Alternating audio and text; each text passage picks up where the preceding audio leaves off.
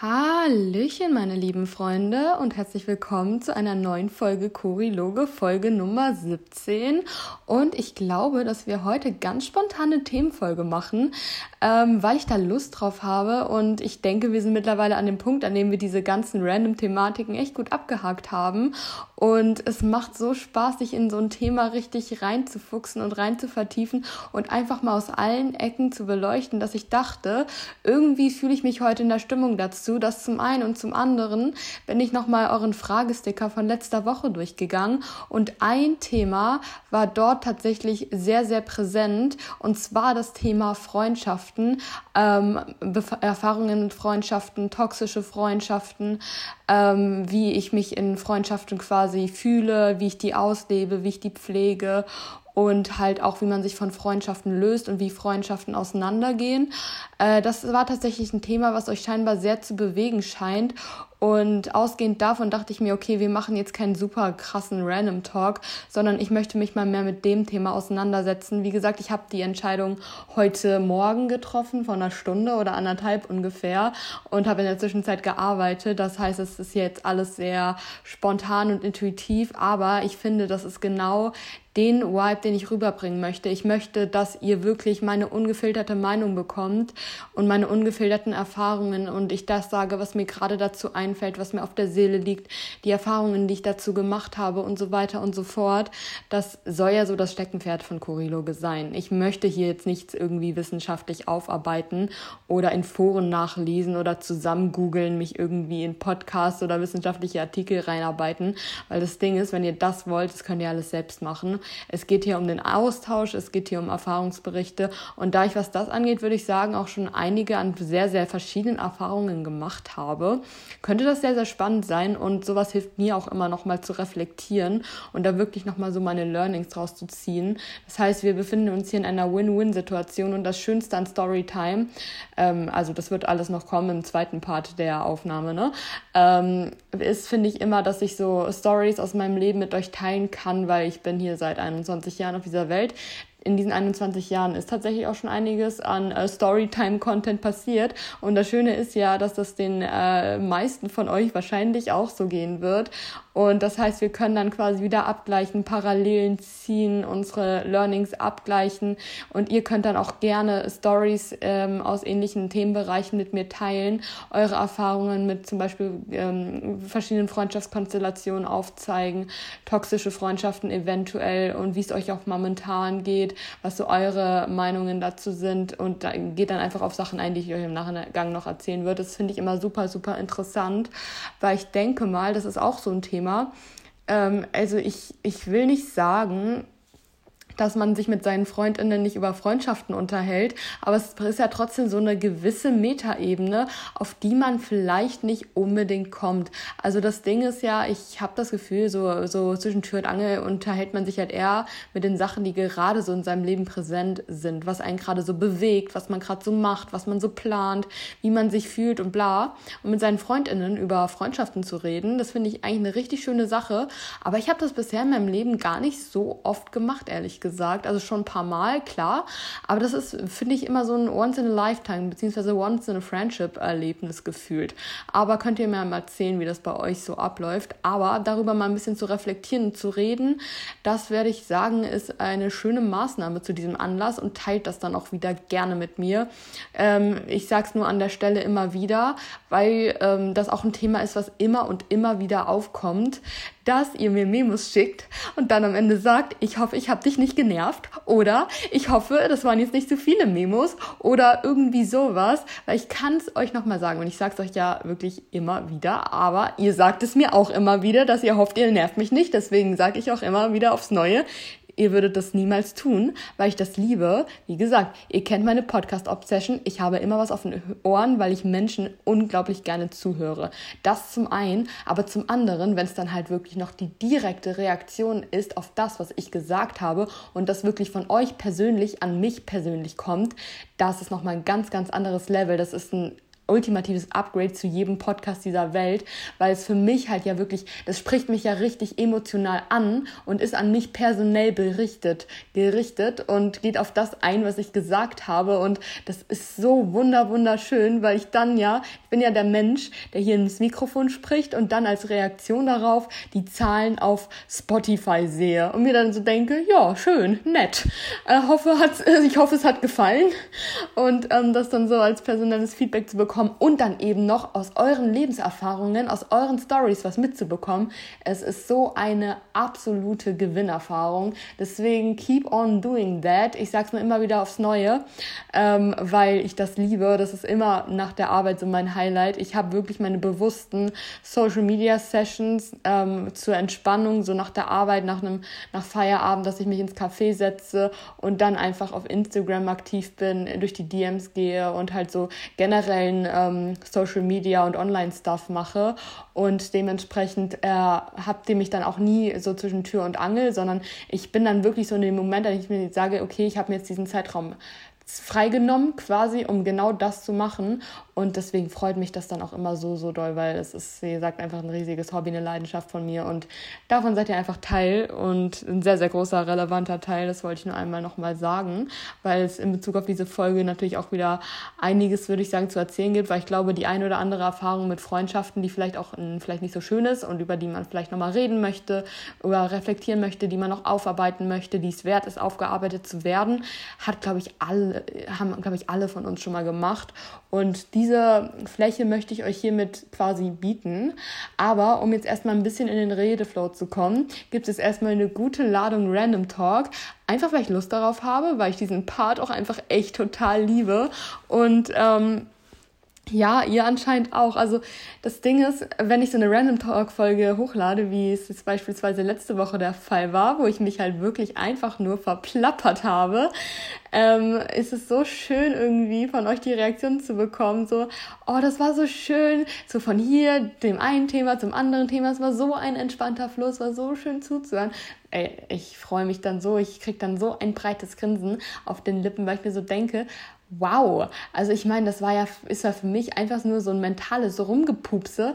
Ich äh, gucke einfach, was in meinem Hirn gerade so aufspringt und äh, worüber man so reden könnte und dann kommt ihr und euch nimmt das irgendwie mit, euch zieht das in den Bann und das finde ich einfach nur genial. Also an der Stelle auch einfach nochmal riesiges Dankeschön, besonders bei sowas freut mich das echt immer total, aber halt auch bei so tiefergehenden Themenfolgen wie der Folge davor. Da kam letzte Woche auch nochmal einiges rein und das zeigt mir halt auch nochmal, dass es wirklich wert ist, so ähm, sich verletzlich zu zeigen und Sachen auszusprechen, die halt einfach nicht von der Hand zu weisen sind, ähm, weil ich weiß nicht, das Ding ist halt, Tabuthemen sind Tabuthemen, solange man sie vor sich selbst tabuisiert. Wenn man anfängt, darüber zu sprechen, merkt man, dass man total viel Resonanz bekommt und dass man nicht dafür gejudged wird, sondern Leute dankbar sind, dass man spezielle Themen anspricht, dass Leute froh sind, dass man sie anspricht, dass Leute das für mutig empfinden und ich habe keine einzige negative Kritik darauf bekommen,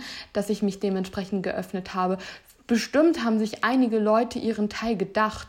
Bestimmt haben sich einige Leute gedacht, was redet die für ein Bullshit. Aber ich habe das Feedback nicht bekommen. Und dementsprechend kann es mir auch eigentlich egal sein, ehrlich gesagt.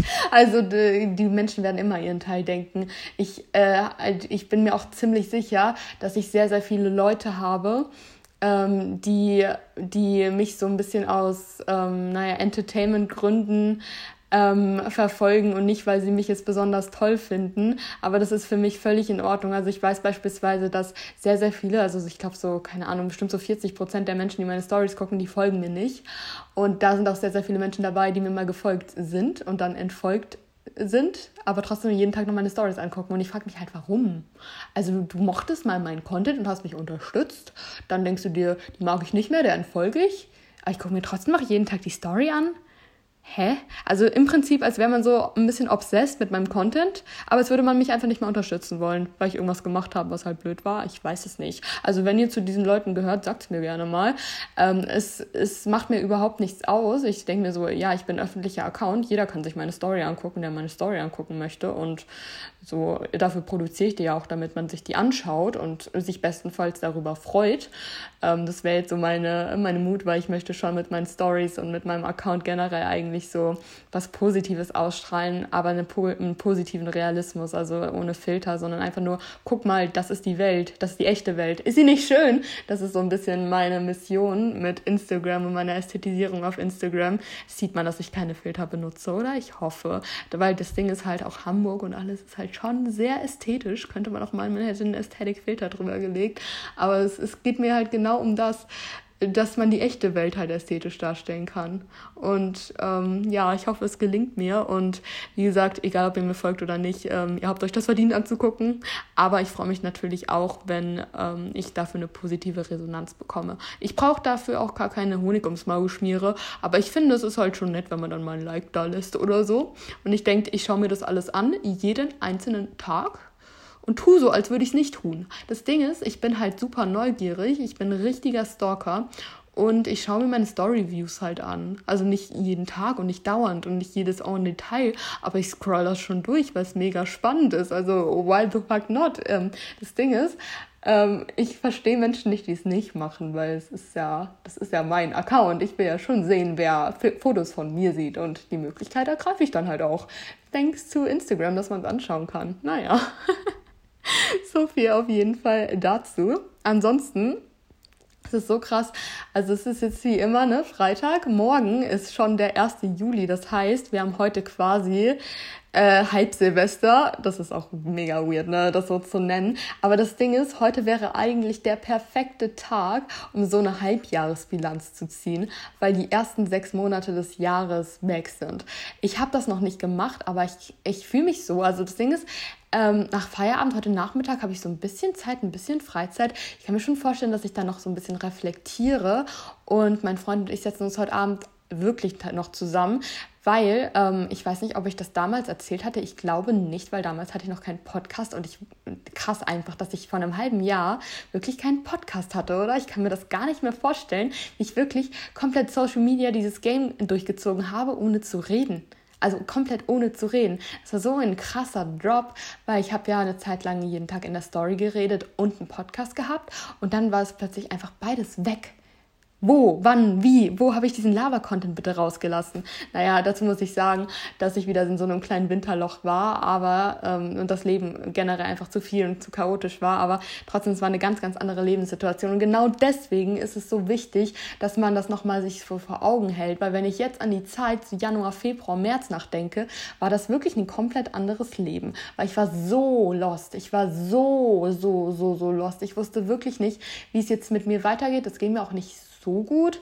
Ähm, was aber auch viel damit zusammenhing, dass ich einiges nochmal aus meiner Vergangenheit aufgearbeitet habe und aufarbeiten musste.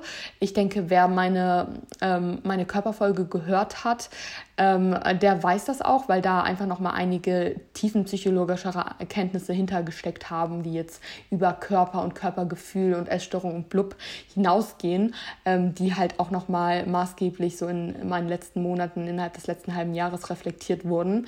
Also diese Phase Januar, Februar, März, das war echt crazy. Das Ding ist, was ich eigentlich erzählen wollte, an Silvester haben mein Freund und ich so eine richtig, richtig lange, mehrseitige Bucketlist für das Jahr geschrieben.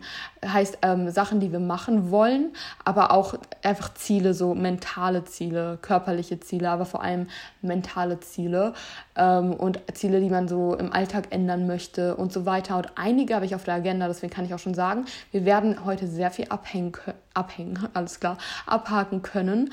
Aber alles weiß ich tatsächlich auch nicht mehr. Deswegen bin ich darauf super gespannt und freue mich einfach, dass wir so eine kleine Halbjahresbilanz mit bestem Gefühl ziehen können.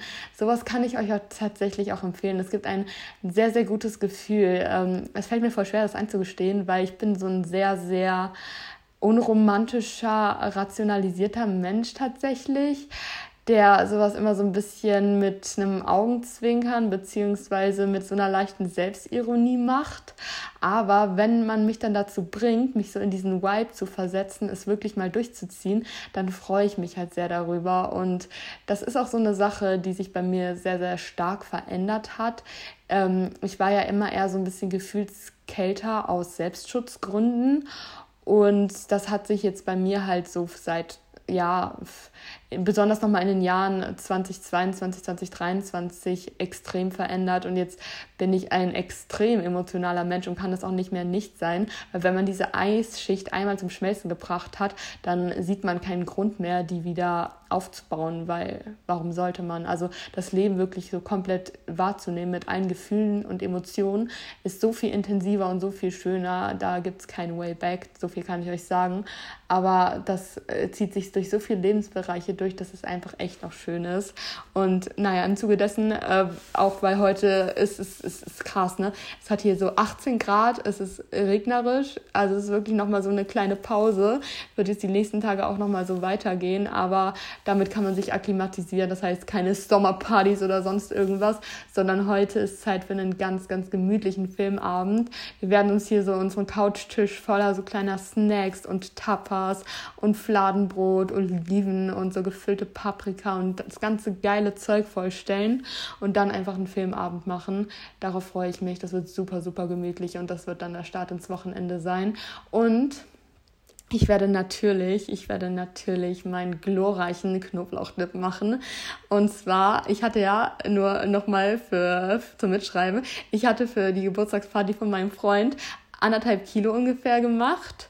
Für alle, also wir waren so 14 bis 16 bis 20 Leute, weil das Ding ist halt, ähm, es waren immer unterschiedlich viele Leute da und über unterschiedliche Zeiträume und so weiter. Deswegen kann man nicht das jetzt nicht ganz so pauschal sagen, wie viele Leute wir waren, weil es waren nie alle, alle gleichzeitig da, aber halt so nach und nach. Und dafür habe ich halt diese anderthalb Kilo gemacht und das war perfekt. Und für uns beide zusammen mache ich jetzt die halbe Menge für zwei Personen, aber ich bin mir zu 100% sicher, dass er A leer wird und B eventuell wir sogar noch mehr brauchen würden, weil der ist halt einfach geil. Naja, so viel dazu. Ich freue mich da auf jeden Fall schon total drauf, weil jetzt so nach zwei Wochen habe ich schon fast Entzugserscheinungen. Sagen wir es, wie es ist. Das heißt, dieses Wochenende einfach nochmal so ein bisschen runterkommen. Ist auch nach der Woche echt wichtig. Es war eine sehr, sehr juicy Woche. Meine Eltern kommen auch morgen tatsächlich mal zu Besuch. Und wir werden dann abends in mein Lieblingsrestaurant gehen. Also in eins meiner Lieblings... Ich habe nicht so das eine Lieblingsrestaurant in Hamburg, aber schon eins meiner liebsten Restaurants, israelische Küche, mit den auf jeden Fall weitaus besten Falafeln aus ganz Hamburg.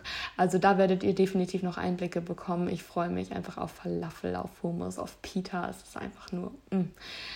So Food, So Food. Und dafür lohnt es sich dann halt auch, wenn man die Tage ausnutzt, an denen es nicht ganz so heiß ist, weil dann äh, kann man auch so größere und fettigere Mahlzeiten ein bisschen mehr genießen, weil es nicht so blöd ist, wenn man so einen schweren Bauch hat, aber das wird ja eh so oder so durchgezogen, egal wie viel Temperatur wir haben.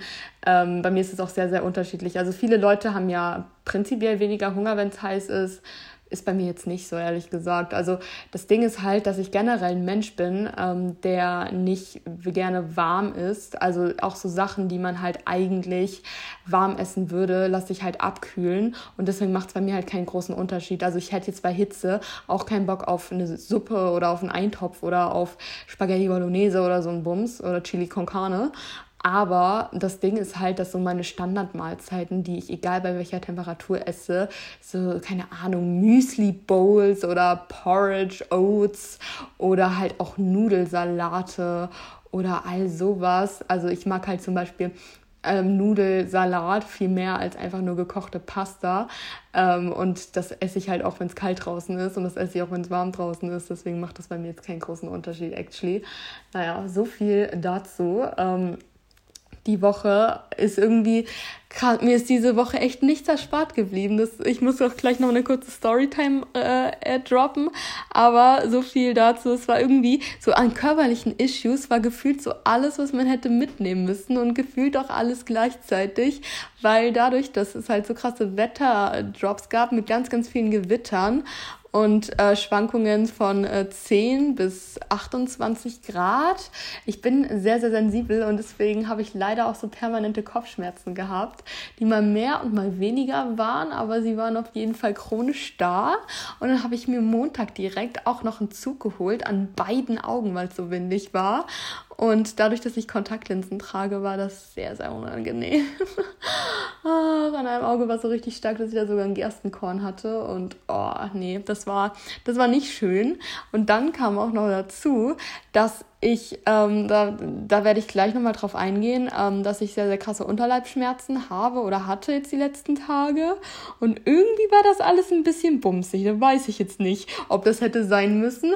Aber deswegen bin ich auch nochmal umso froher, dass ich so an anderen Grundfaktoren in meinem Leben so stark gearbeitet habe, dass es mir halt an sich nichts mehr ausmacht. Ich mir so denke, okay, das sind jetzt äußere Faktoren, die ich nicht beeinflussen kann. Ist jetzt blöd gelaufen, but I can deal with it. Und äh, Hauptsache, man kommt da trotzdem noch zur Ruhe, gibt seinen Körper dann die nötige Entspannung und äh, it's all fine, it's all good. Ähm, gestern war auch nochmal so the peak of juiciness, also gefühlt oh Gott, also gestern, so Tage wie gestern, die müssen echt nicht sein. Deswegen habe ich heute so einen richtigen Wochenkater. Aber ey, das ist halt trotzdem jetzt so genial, dass es halt so dunkel draußen ist und ich mir denke, okay, Arbeit abschließen und dann ähm, einfach noch so ein bisschen rumwiben, für heute Abend ein paar Sachen besorgen, einkaufen, Monat reflektieren, gemütlicher Filmabend. Ich sehe es doch einfach. Das wird richtig, richtig gut sein. Also Timing würde ich sagen ist perfekt, weil gestern habe ich halt einfach wirklich also gestern hatte ich gar keine Pause, weil irgendwie alles auf einmal kam. Ich habe so von äh, 7 bis 11 Uhr im Homeoffice gearbeitet, dann bin ich um 11.10 Uhr rausgegangen, weil ich zum Arzt musste, zum Frauenarzt ein Rezept holen und die macht um 12 Uhr zu und deswegen musste ich mich beeilen. Ich war 5 vor 12 da, aber ich habe es noch geschafft. Dann hatte ich halt, dann war ich da in der Stadt, ähm, musste ein paar Sachen besorgen, inklusive äh, Haarfärbemittel beispielsweise, den Friseurbedarf und dann noch so ein paar random Stuff-Sachen, die halt im Haushalt gefehlt haben. Dann war ich an der Uni dann bin ich nach Hause gegangen, beziehungsweise bin auf dem Rückweg noch einkaufen gegangen. Dann war ich um 18 Uhr zu Hause und um 18.20 Uhr habe ich angefangen, meine Haare zu färben und um 21 Uhr war ich fertig. Ja, ich färbe meine Haare ja selbst, also ich habe ja wasserstoffblonde Haare, wie man eventuell sehen kann, also einfach ganz, ganz, ganz ins helles Blond. Ich bin auch naturblond, aber ich habe halt Straßenköterblondes Haar. Und das ist halt einfach nicht so meins. Also Cori, wie sie leibt und lebt, ist, hat halt wasserstoffblonde bzw. hellblonde Haare. Das fühle ich mehr. Das ist mehr so mein Ding. Und ähm, deswegen liebe ich das. Und das Ding ist, beim Friseur würde das so, so, so, so, so, so viel kosten. Also meine Initialfärbung, das war 2020 zu meinem Abi tatsächlich. Da hatte ich noch einen ganz, ganz kurzen Bob. Also ich hatte Haare bis zum Kinn und da habe ich mir die halt von Straßenköter blond zu ganz blond direkt umfärben lassen. Das habe ich beim Friseur machen lassen. Und das hat sehr, sehr lange gedauert. Und die Friseurin meinte, das ist super risky, das wird wahrscheinlich gar nicht funktionieren. Und das war alles äh, mit Aufhellen, mit Glossing und bla. Ich glaube, das hatte auch irgendwie 180 Euro gekostet. Und das kann ich mir ja nicht leisten, so dauerhaft. Ähm, und deswegen habe ich gleich, also ich war einmal beim Friseur, um die Initialfärbung zu machen. Und seitdem mache ich das selbst, alle anderthalb bis zwei Monate. Ähm, je nachdem, wie schnell die Haare halt wachsen. Momentan wachsen sie extrem schnell. Was ich aber ganz cool finde, weil dann werden die schnell lang. Und ich, ich will irgendwie, ich will wissen, wie das aussieht, wenn ich so richtig lange hellblonde Haare habe. Einfach so fürs Gefühl. Abschneiden kann man sie ja jederzeit wieder. Deswegen habe ich das jetzt auch schon ziemlich oft gemacht. Äh, geht auch problemlos und schnell und so weiter. Ich habe es zwischendurch einmal richtig verkackt. Nicht im Sinne von, dass es danach scheiße aussah, sondern dass mir Haare abgebrochen sind. Und das hat dann echt lange gedauert, bis die wieder regeneriert haben. Da muss man halt echt ein bisschen aufpassen. Aber sonst klappt das soweit soweit alles sehr, sehr gut. Ich habe da aber tatsächlich auch sehr viel Glück, weil dadurch, dass ich halt ähm, straßenköterblondes Haar habe, was keinerlei Gelb oder Rotstich hat. Also es gibt ja so viele Blondtöne auf dieser Welt und es gibt ja immer so eine leichte, es gibt blond und dann hat man so eine leichte Unternote. Und wenn du die Haare dann blondierst, dann kommt die raus. Deswegen haben viele Leute nach der Blondierung halt ein Haar mit Orangestich oder Gelbstich oder Grünstich oder eben ähm, was Rotstich oder all sowas. Und das habe ich halt nicht. Wenn ich mir meine Haare blondiere, dann sind die danach weiß. Und zwar kühl weiß. Das heißt, ich mache gar nichts. Ich muss meine Haare wirklich nur heller machen. Und dann habe ich dieses kühle Blond, was ich haben möchte, was sehr, sehr praktisch ist fürs Aufhellen. Ähm, ich habe es halt früher nicht gemocht, äh, so rumzulaufen, weil ich halt ein Straßenköderblond habe, was halt wirklich grau eigentlich ist. Also ich finde es halt an mir nicht so wunderschön und ich bin, ich habe tatsächlich auch schon mit zwölf angefangen, da irgendwelche Bleichzeugsachen reinzumachen, dass ich dann zumindest einen leichten Gelbstich teilweise drin hatte, dass es ein bisschen goldiger aussieht, aber alles ein bisschen weird. Also ich bin sehr zufrieden mit dem, wie ich es jetzt habe. Ich sehe das ja immer, wenn der Ansatz rauskommt, dass das wirklich einfach ein Blond ist, was aussieht wie dunkelgrau. Aber naja, I take it und ich kann damit ja auf jeden Fall was anfangen an der Stelle. Naja, ansonsten wollte ich euch noch eine kleine Story erzählen, ähm, die gestern quasi mein Leben verändert hat. Kleiner Fail. Ähm, ich habe halt eine Sporttasche. Toll, oder? Äh, Cori hat eine Sporttasche. Habt ihr auch eine Sto Sporttasche? Ist Big Flex an der Stelle. Ähm, aber irgendwie hatte ich das Problem, also da waren immer nur meine Sportsachen drin und das war so irritierend, weil immer wenn ich in einen Laden, in einen Supermarkt oder so reingelaufen bin, hat dieser Alarm reagiert. Also beim Rein- und beim Rausgehen hat das halt so geklungen, als hätte ich irgendwas aus dem Laden geklaut. Und tatsächlich wurde deswegen auch schon öfters meine Tasche so durchgewühlt, weil dann die Leute halt kontrollieren mussten, ob ich irgendwas geklaut habe. Oft wurde es dann auch nur alibimäßig gemacht, weil die mich dann mittlerweile kannten und so, ja, ich muss jetzt einmal reinschauen, weil mein, mich mein Chef beobachtet, aber ich weiß, dass du nichts geklaut hast und es nur deine Tasche ist. Und in vielen Einkaufsläden habe ich dann auch immer gesagt, es wird gleich piepen ähm, weil meine Tasche irgendwie darauf reagiert und ich nicht weiß warum und das war dann auch fein, aber es hat halt einfach genervt. Und gestern habe ich so meine Tasche einmal komplett ausgeräumt und ich habe in so einer ganz, ganz versteckten Hintertasche, Hinterecke äh, eine Pinzette gefunden, also eine noch original verpackte Pinzette von äh, Flying Tiger. Das heißt, das Ding hat einen Euro gekostet. Und das haben die wohl irgendwie vergessen an der Kasse ähm, zu entwerten. Das heißt, diese 1-Euro-Pinzette, die ich in meiner Tasche vergessen habe, hat jetzt über Wochen lang in jedem fucking Supermarkt den Alarm ausgelöst und mich richtig, richtig blöd darstellen lassen. Ey, es ist so trau äh, nicht traumatisierend, aber es ist halt trotzdem irgendwie Bullshit. Schön, dass ich gerade äh, traumatisierend als äh, Äquivalent zu Bullshit äh, benutzen wollte. Also mein Bumschen ist auf jeden Fall richtig, richtig durch. Aber it is how it is. Vielleicht hatte ich das jetzt ein bisschen belustigt. Das war auf jeden Fall ein wunder, wunder, wunder, wunder, wunderschöne Fail an der Stelle. Aber gut, ähm, ich wollte euch ansonsten noch mal kurz updaten, weil ich das Feedback auch von euch bekommen habe, ähm, was so meine, ja, was meine vorletzte Folge anging, was ich halt genau geschildert hatte, dass ich jetzt halt ähm, quasi bemerkt habe, dass ich äh, ein bisschen zu wenig auf mich und auf mein Gewicht geachtet habe und jetzt halt wirklich finde, dass ich zu dünn aussehe und jetzt halt aufbauen möchte, einfach um meine Gesundheit wieder auf nächste Level zu bringen und halt generell so ein paar Parameter in meinem Leben, was halt Egoismus und Selbstfürsorge und Selbstwertschätzung angeht, einfach ein bisschen mehr angehen möchte. Und ich muss sagen, das Ding ist halt, das ist bei mir so, äh, wenn ich einmal eine Sache gesehen habe, dann kann ich sie danach nicht mehr nicht sehen. Das heißt, äh, das ist ungefähr das gleiche Phänomen wie ich sitze auf dem Sofa und bin entspannt. Dann sehe ich, dass ein Bild schief hängt in der Wohnung oder im Raum und dann kann ich den Fokus nicht mehr von diesem Bild, von diesem schiefen Bild lenken. Und es triggert mich die ganze Zeit, dass dieses scheiß Bild schief hängt. Und dann muss ich aufstehen und es gerade richten, weil ich mich sonst nicht mehr konzentrieren könnte. Beziehungsweise ich könnte mich dann auf nichts mehr konzentrieren. Ich könnte mich dann nicht mehr entspannen. Auch wenn ich es in den Stunden davor, bevor ich es gemerkt habe, auch gekonnt hätte. Und genau das gleiche Phänomen ist eigentlich bei mir in meinem Körper eingetreten. So, ich hatte die ganze Zeit Scheuklappen auf und habe es nicht so richtig wahrgenommen. Dachte, okay, ist ja alles nicht so schlimm, fühle mich ja gut bla bla. Ähm, und jetzt habe ich es halt einmal, hatte einmal diesen, diesen, diesen Moment, an dem ich es gesehen habe und bemerkt habe und wusste, okay, nee, du musst da jetzt was ändern und jetzt äh, weiß ich das halt und jetzt habe ich es auf dem Schirm und jetzt stelle ich es nicht mehr in Frage, sondern jetzt ist es so meine Realität, in der ich wohne. Und deswegen, auch wenn es anstrengend ist, ja, natürlich ist es anstrengend, aber ich ziehe es halt durch, weil ich habe ja keine Möglichkeit, so, ich will da was ändern und dann ändere ich das. Und es gibt nur einen Weg, das zu ändern und kein Plan B. So ist halt im Überschuss so. Und da wird man nicht drum rumkommen und deswegen sehe ich es nicht ein, das irgendwie nicht durchzuziehen oder so. Auch wenn das Ding ist halt, ähm, mir haben auch nochmal Leute so äh, geschrieben, dass es sehr, sehr cool wäre, wenn ich da ein bisschen drüber rede, auch wenn ich merke, dass da Struggles hochkommen, dass ich da offen drüber spreche, weil natürlich ist es oft so, dass unerwartete Sachen auf einen zukommen oder man sagt, doch wieder Sachen hinterfragt und so weiter. Und das hatte ich auch schon in letzter Folge kurz angeschnitten. Natürlich ist das immer ein gewisser Faktor, wenn man seine, wenn man Dinge im Leben verändert, dass man seine Komfortzone verlässt und das natürlich in gewisser Weise unangenehm ist. Das Ding ist nur, die Angst vor der Unannehmlichkeit des Verlassens der Komfortzone macht mir nicht annähernd so viel Angst, wie als wenn ich es nicht mache.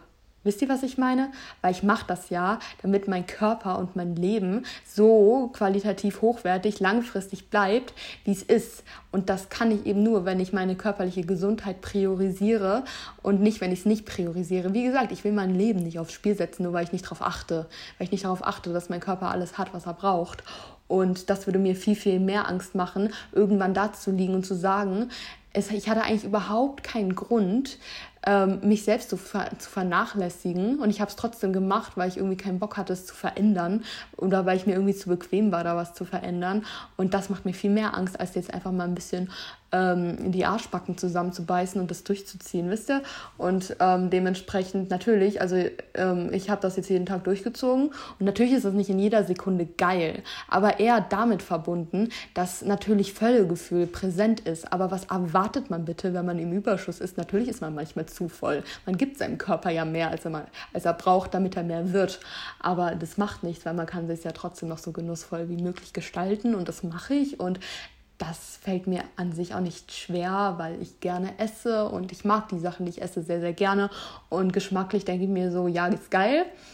Ich bin, dann, bin, danach bin ich halt voll und ähm, ihr müsst meinen Freund fragen. Ich laufe manchmal so, oh, mir ist schlecht. Obwohl ich halt zum Beispiel am Volumen jetzt nichts verändert habe, weil das hätte ich jetzt nicht so Bock, die ganze Zeit mit mega viel Volumen im Bauch rumzulaufen. Das wäre auch echt, echt unnötig. Aber halt auch so Sachen wie einfach mehr Fette musste sich meine Verdauung erstmal beispielsweise ein bisschen dran gewöhnen. Aber es ist völlig fein, weil I take it. Und ganz ehrlich, meine Verdauung ist jetzt innerhalb der letzten Wochen viel, viel besser geworden. Was zwar weird ist, aber it is how it is. Ich denke mal nur, das hängt noch maßgeblich damit zusammen, dass ich ja auch an meiner Stresstoleranz und an meiner Grundentspanntheit im Alltag gearbeitet habe und Ashwagandha einnehme, generell generell nochmal mehr auf meine Supplements wieder achte, dass ich die regelmäßig einnehme. Also ich hatte beispielsweise, also was ich nie vernachlässige oder vernachlässigt habe, waren meine Vitamine und Magnesium, weil wenn ich einen Tag kein Magnesium nehme, kriege ich Krämpfe. Ich neige zu einem sehr, sehr schnellen Mangel. Aber was ich beispielsweise ein bisschen vernachlässigt hatte, war mein ähm, Lysin und äh, mein Glutamin. Lysin vernachlässige ich immer noch ein bisschen, ups. Aber Glutamin nehme ich wieder täglich und das ist ja auch ähm, erstens gut für das Nervensystem und zweitens eben auch für die Verdauung. Das ist eine Aminosäure, ähm, die ist nicht essentiell, also die müsst ihr nicht supplementieren. Aber die kann auf jeden Fall vorteilhaft sein. Könnt euch ja mal ein bisschen einlesen, wenn euch das interessiert. Und ich habe auf jeden Fall das Gefühl, dass sich das auch nochmal zusätzlich positiv auf die Verdauung und auf äh, die Kraftausdauer beispielsweise auch auswirkt. Und ja, also das tut einfach gut, sich selbst mehr zu priorisieren, da wirklich drauf zu achten. Und ich denke, ich habe das Gefühl, also wenn ich mich selbst reden höre, dann merke ich auch, dass ich deutlich weniger fahrig spreche. Also ich spüre viel, viel mehr so diese Grundruhe bei allem, was ich tue. Und das gibt mir ein sehr, sehr gutes Gefühl und passt halt gerade auch so perfekt in diesen, ähm, in diesen Prozess von wegen, ähm, wieder mehr so in Balance finden, sei es auf körperlicher als auch auf mentaler Ebene es ist richtig schön. Es ist richtig schön, sich selbst so beim Wachstum äh, zuzusehen. Deswegen kann ich euch das wirklich nur empfehlen, ähm, einfach Dinge in eurem Leben zu verändern, wenn ihr merkt, hier stimmt was nicht, weil das ich kann schon, wie gesagt, verstehen, dass es eine Überwindung kostet. Aber bei mir ist es wirklich so ein Grundding. Wenn ich einmal eine Erkenntnis habe und merke, hier läuft was nicht, dann könnte ich das nicht mehr einen Tag so falsch in Anführungszeichen durchziehen, weil ich sonst das Gefühl hätte, ich lebe eine Lüge. Und ich möchte keine Lüge leben, sondern ich kann mein Leben natürlich nicht von einem auf den anderen Tag ändern. Ich kann gewisse Sachen nicht von einem an den anderen Tag ändern. Aber ich möchte zumindest das Gefühl haben, dass ich einen Schritt weiter gekommen bin oder dass ich mein Bestes gegeben habe und dementsprechend finde ich das irgendwie ja sehr sehr sehr sehr gut und sehr befriedigend und allein dieses Gefühl, dass man so viel in seinem Leben selbst in der Hand hat, gibt mir auch noch mal so eine Grundruhe und Grundzufriedenheit rein und das ist quasi so der der positive Teufelskreis, den das mit sich führt. Also wenn ihr vielleicht Probleme habt, so aus eurer Komfortzone zu treten, dann kommuniziert da gerne noch mal mit mir. Vielleicht können wir darüber auch mal themenspezifisch sprechen. Aber dafür müsste ich halt wissen, wo so eure Probleme liegen, beziehungsweise wo so genau eure Fragen liegen, an welchen Ecken es hapert und so weiter weil ich dieses Problem ja offensichtlich gerade nicht habe, aber eventuell habe ich da trotzdem Tipps auf Lager beziehungsweise einfach andere Sichtweisen. Aber wenn da Bedarf besteht, wie gesagt, sprecht da gerne ausführlich mit mir darüber. Dann mache ich mir, ich mache mir bei sowas immer Notizen und dann können wir das zusammen mal ein bisschen beleuchten, weil es ist mir wirklich ein Anliegen, weil ich ja merke, was das für einen Vorteil mit sich führt und ich möchte auch, dass ihr das so spüren könnt. Das ist mir wichtig und da wir uns ja alle gegenseitig helfen, wäre das eine sehr sehr schöne Sache. Ansonsten nochmal, wollte ich einmal nochmal kurz über das, ähm, über das Thema, was damit auch noch einhergeht, ist halt ähm, generell, ähm, wie es sich anfühlt mit meiner, äh, weil ich mich ja nicht mehr zu 100% jetzt vegan ernähre.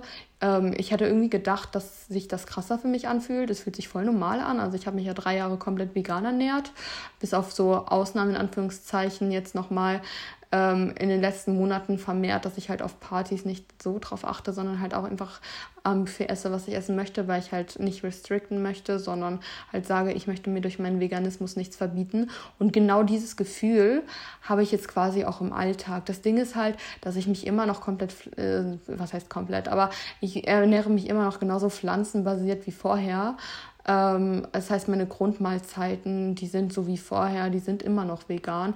Aber das Ding ist jetzt halt einfach nur, dass ich zum Beispiel Quarkbowls äh, zusätzlich essen kann, dass ich, wenn ich unterwegs bin, mir irgendwie ein Frischkäse-Sandwich holen kann oder halt einfach so normale äh, Cream Cheese auf mein äh, Brot mache und ähm, was habe ich denn noch so? Ach so, jetzt ein gutes Beispiel. Ich, mein, mein Freund und ich haben ja montags immer unser Lunch-Date und da gibt es halt so richtig geile Kartoffeln. Und ich habe jetzt mal eine neue Variante bestellt. Und wenn ich halt noch ähm, in der veganen Schublade gewesen wäre, hätte ich da zum Beispiel die Sour Cream abbestellen müssen. Und das musste ich jetzt halt nicht, weil mit Sour Cream ist halt auch geiler. Ich hätte dann wahrscheinlich eine andere Kartoffel bestellt, weil so ein, so ein, so ein Batzen Sour Cream ist äh, Sour Cream. Sour Cream macht halt schon noch was aus. Die hätten halt, die haben halt auch vegane Soßen, hätte man noch tauschen können, aber es hätte halt in der Konstellation einfach nicht gepasst. Und das ist so ein Beispiel, was ich meine. Dadurch mache ich mir diesen Prozess einfach leichter, weil natürlich kannst du dann die Sour Cream abbestellen und dann halt später nochmal irgendwas anderes zusätzlich essen. Aber so ist es halt leichter und leckerer, ehrlich gesagt. Und ähm, was jetzt so meine Verdauung angeht, also wie gesagt, Grund, ich, ich, ähm, mir fällt das, ich möchte das überhaupt nicht jetzt auf der moralischen Schiene irgendwie rechtfertigen, äh, dass, ich, äh, dass ich mich nicht mehr zu 100% vegan ernähre, sondern nur noch überwiegend pflanzenbasiert mit ein paar Milchprodukten, weil ich finde, dass ich das jetzt darf. Ich habe mich dafür entschieden, dass ich, was das angeht, jetzt einfach mal egoistisch sein darf und es mir leichter machen darf. Und ich, ähm, deswegen gestehe ich mir auch ein, dass ich das genieße. Ähm, ja, Punkt. Ich hätte aber gedacht, dass meine Verdauung damit mehr Probleme hat, actually, weil man hat ja immer die Verdauungsenzyme beziehungsweise das Mikrobiom ist ja darauf ausgelegt, die ähm, Lebensmittel zu verarbeiten, die man auch äh, regelmäßig konsumiert. Deswegen wundert es mich sehr, dass ich da jetzt gar keine Probleme mit hatte, was aber wahrscheinlich auch einfach an der Menge liegt. Also ähm, ich hatte tatsächlich ähm, am Samstag, da waren wir Eis essen und da habe ich halt Sahneeis gegessen teilweise und ähm, mit fettigen Milchprodukten hatte ich dann schon meine Probleme. Da hatte ich dann schon Magenschmerzen und Sodbrennen, aber nur für einen Tag und das war dann auch völlig fein. Da muss ich die Verdauung halt einfach dran gewöhnen. Deswegen finde ich das jetzt auch nicht schlimm. Das sind so die Sachen, die man mitnimmt. Aber bevor ich jetzt ähm, die nur so körperlich negative Sachen äh, sage, will ich halt nochmal groß schreiben. Verdauung ist besser geworden. Actually, wundert mich, wie gesagt. Ähm, also jetzt auch was das Thema Stuhlgang angeht Peace. Es hat sich irgendwie sehr reguliert, was halt auch einfach nochmal wahrscheinlich mit der besseren Nahrungsmittelauswahl und größeren Varietät und so weiter zusammenhängt und eben auch der Grundentspannung. Ich weiß, ich wiederhole mich, aber so ist das halt, wenn man redet. Manchmal wiederholt man sich. It is what it is. Ähm, und ähm, sonst, was das Körperliche angeht. Also das Ding ist halt, was willst du jetzt in äh, zweieinhalb Wochen oder so großartig an optischer Zunahme sehen? Weiß ich jetzt nicht. Ich habe ähm, natürlich jetzt auch eine Waage. Ich habe mich seitdem halt nochmal dreimal gewogen und ich habe massive Gewichtsschwankungen, ähm, wie vorher halt auch, was so im Bereich von zwei bis drei Kilo, because I'm a woman und das ist normal. Deswegen muss man jetzt halt einfach die Tendenz beobachten. Aber da ich faktisch auf jeden Fall nicht wenig im Überschuss esse, sollte sich da schon was getan haben. Aber I will keep you updated. Und sonst ähm, ist mein Energielevel deutlich höher, mein Entspannungslevel aber gleichermaßen auch.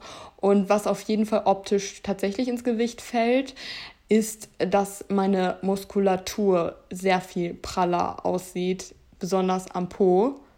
Das ist faszinierend. Also ich will jetzt nicht sagen, dass ich einen mega, mega riesigen Po jetzt plötzlich habe, aber die Muskulatur, also die einzelnen Muskelstränge, die sind sehr, sehr, sehr viel praller, was wahrscheinlich auch damit zusammenhängt, dass durch die Stressreduktion ich nicht mehr so, so viel Körperwasser halt über den Muskeln habe, so, sondern dass sich das halt jetzt einfach ein bisschen reguliert hat. Also ich habe so eine Waage, die halt auch das Körperwasser messt.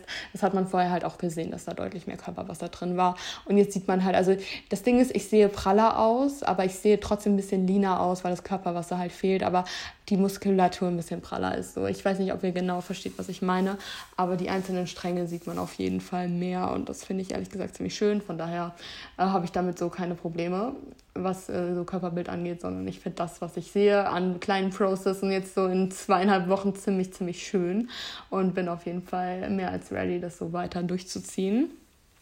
Und letzter Punkt, den ich noch ansprechen wollte, war das Thema Hormone, ähm, weil das hatte ich ja am Anfang schon mal gesagt, dass ich Unterleibschmerzen hatte diese Woche. Ähm, ich möchte dazu sagen, dass ich die Pille nehme seit drei Jahren und ich nehme sie seit zweieinhalb Jahren durch. Das heißt ohne Pillenpause. Das hat diverse Gründe.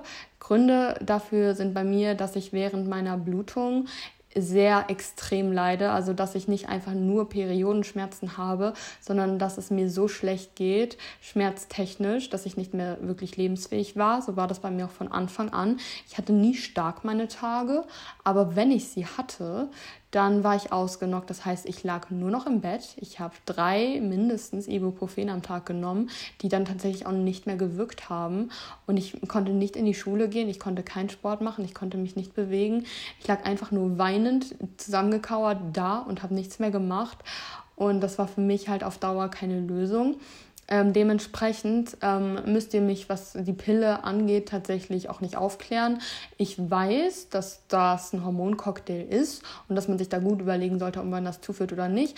Aber faktisch ist es halt ein Medikament. Was bedeutet, ein Medikament sollte man nicht einfach so Larifari einfach so verschreiben, nur weil es bequem oder gemütlich ist, weil es ein Eingriff in den Körper ist. Und deswegen sehe ich es auch sehr, sehr kritisch, dass es einfach so als Selbstverständlichkeit ähm, ja, verschrieben wird. Aber ich finde, die Pille sollte man behandeln wie ein Medikament und ich behandle sie auch wie ein Medikament, weil sie mir persönlich hilft, ein ganz normales Leben zu führen, weil ich kann ich kann euch ganz ehrlich sagen, ich möchte nicht ein Viertel meines Lebens im Bett verbringen. Das möchte ich einfach nicht.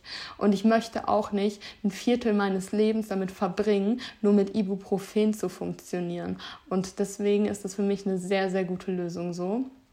Man kann nicht alle Pillen durchnehmen, das müsstet ihr mit eurem Frauenarzt besprechen. Ähm, natürlich, aber für mich ist es eine gute Medikation und hat halt eben noch den positiven Nebeneffekt mit der Verhütung. Aber ich habe auch äh, die Pille schon genommen und auch durchgenommen, als ähm, ich da jetzt nicht unbedingt darauf angewiesen war, dass sie verhütet, weil bevor ich in der Beziehung war, habe ich halt natürlich immer mit Kondom verhütet, weil, also klar hatte ich dann die doppelte Verhütung und doppelte Sicherheit, aber wenn ihr mit Leuten schlaft, die ihr jetzt nicht irgendwie gut kennt oder wo man sich halt nicht zu 100% sicher sein kann, ist es halt schon wichtig, mit Kondom nochmal zu verhüten, eben damit ihr euch vor STIs äh, schützen könnt, also vor Geschlechtskrankheiten, weil es immer noch, also auch wenn sich die Leute regelmäßig testen lassen, was ich actually auch immer gefragt habe, könnt ihr euch da nie sicher sein, weil es äh, Geschlechtskrankheiten gibt, die du nicht einfach so durch STI-Tests nachweisen kannst, wie beispielsweise Herpes, weil das kannst du nur nachweisen, wenn es ausgebrochen ist und keine Ahnung, 95 Prozent davon sind ähm, quasi im Körper und ist halt nicht ausgebrochen so. Also deswegen passt da einfach auf. So viel zu dem Thema. Jedenfalls, was ich eigentlich sagen wollte, ist, äh, dass ich nochmal so einen kleinen Hormondurchbruch hatte diese Woche, weil dadurch, dass ich die Pille durchnehme, habe ich eigentlich keine Blutung, also gar keine Blutung mehr. Ähm, aber ich hatte jetzt eine Zwischenblutung seit Mittwoch. Also jetzt heute Morgen immer noch. Wir sind ein bisschen TMI, aber ich finde halt, Periode ist kein Tabuthema. Also keine Ahnung, finde ich jetzt einfach nicht. Deswegen, wenn, ähm, wenn ihr das irgendwie too much findet, dann ist das eure Sache. Dann solltet ihr vielleicht nicht Choriloge hören oder jetzt einfach mal kurz weghören. Aber ähm, ja, ich hatte jetzt so ein bisschen eine Zwischenblutung, was halt einfach so hormonell bedingt ist und einfach nochmal zeigt, dass hormonell auf der hormonellen Ebene gerade ähm, eine, kleine, eine kleine Schwankung im Gange ist, was, ähm, würde ich auch sagen, wieder aus vielen Faktoren ähm, resultiert. Zum einen Cortisolspiegel gesunken heißt wieder mehr Platz für andere Hormone, Sexualhormone, äh, Östrogene beispielsweise. Und ich hatte das tatsächlich schon mal, als ich massiv mehr gegessen habe. Das heißt, der Körper freut sich wohl einfach darüber und hm, keine Ahnung, Sexleben auch noch mal ein bisschen, ein bisschen überarbeitet, sagen wir es mal so. Das heißt, es spielen mehrere Faktoren wahrscheinlich auch wieder mit rein. Ich werde es beobachten, I don't know, aber das wollte ich auch nur einfach nochmal mit euch teilen, weil es ganz gut in den Kontext gepasst hat, dass mich auch einige Leute halt gefragt haben, ob ich das denn wegen meiner Abnahme in Anführungszeichen nicht irgendwie am Periodenverlust oder so gemerkt habe. Das ist auch meine Antwort darauf. Dadurch, dass ich halt die Pille nehme, und sie durchnehme, habe ich da nichts ne, äh, bemerken können mit Periodenverlust, weil ich halt meinem Körper die Hormone gebe. Ich nehme keine starke Pille, aber ich nehme sie halt und dadurch halt nichts mit Periodenverlust oder so merken konnte. Aber wie gesagt, ich habe die Pille, als ich, ähm, als ich essgestört war, beziehungsweise damals mit 15 meiner Essstörung gerutscht bin, habe ich die Pille nicht genommen und hatte dann ganz regulären Periodenverlust und musste sie dann auch regulär wiederbekommen.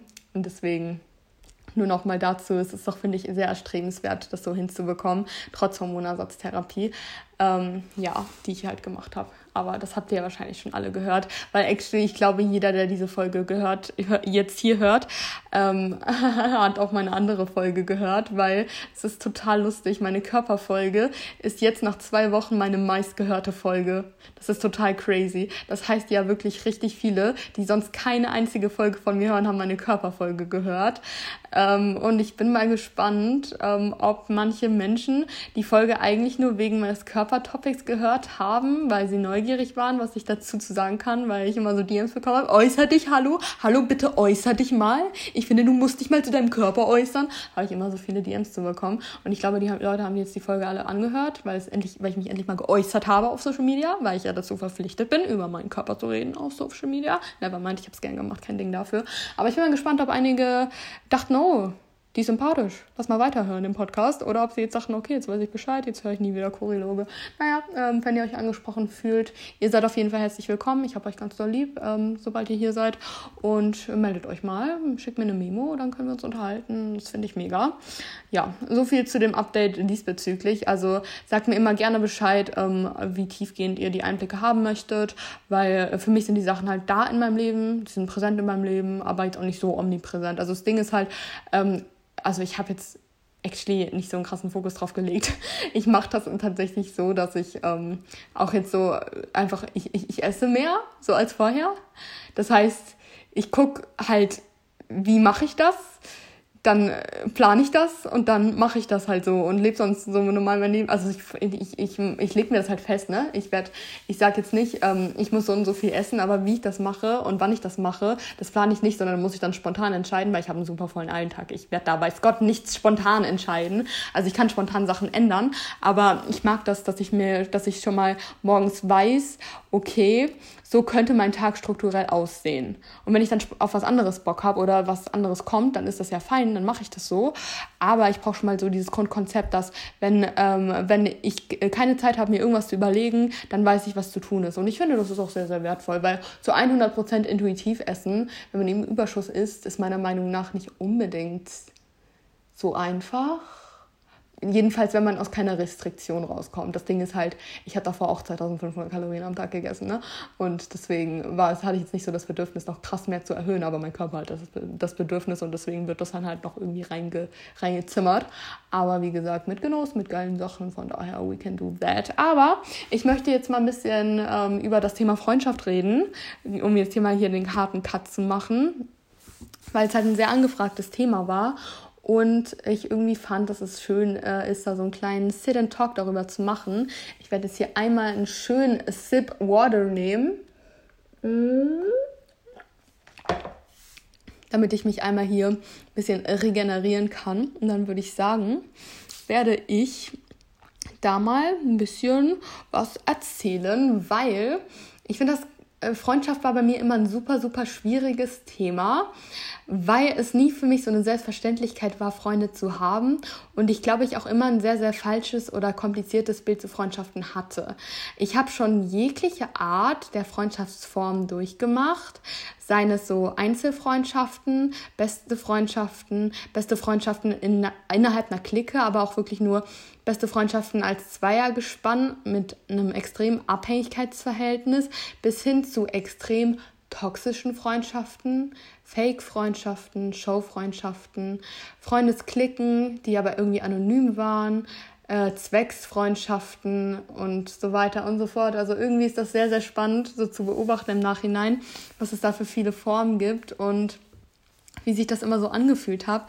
Ich dachte, ich gehe jetzt einfach mal so ein bisschen ähm, so ein bisschen autobiografisch vor und beleuchtet so ein paar Sachen, die mein Bild von Freundschaften geprägt haben und die vielleicht ein bisschen outstandingly sind von der Erfahrung her. Also wie es jetzt so bei mir im, ähm, im, kind, im, im Kita-Alter aussah, so mit drei, hat man halt sich halt zusammengesetzt und gespielt. Ich glaube, das ist noch nicht so das, was einen krass prägt.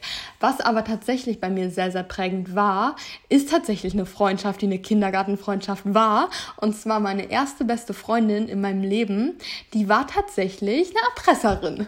Also nicht im Sinne von, ähm, sie hat jetzt irgendwelche kriminellen Straftaten oder so begangen, aber es war schon so an der Tagesordnung. Wir waren so zwei, wir waren so zwei Mädels, wir sahen uns tatsächlich auch relativ ähnlich, aber sie war halt deutlich dominanter als ich. Das ähm, habe ich ja schon mal ein bisschen angerissen. Ich war ein sehr, sehr zurückgezogenes und schüchternes Kind, was sich nicht so richtig getraut hat. Aber wir zwei haben immer alles zusammen gemacht. Wir haben gebastelt, wir haben gespielt.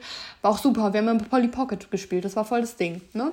Ähm, deswegen, wir hatten schon eine gute Zeit, aber sie hat immer so Sachen durchgezogen wie, ähm, du musst mir XY geben, sonst bist du nicht mehr meine Freundin. Du musst das und das für mich machen, sonst bist du nicht mehr meine Freundin und so weiter und so fort.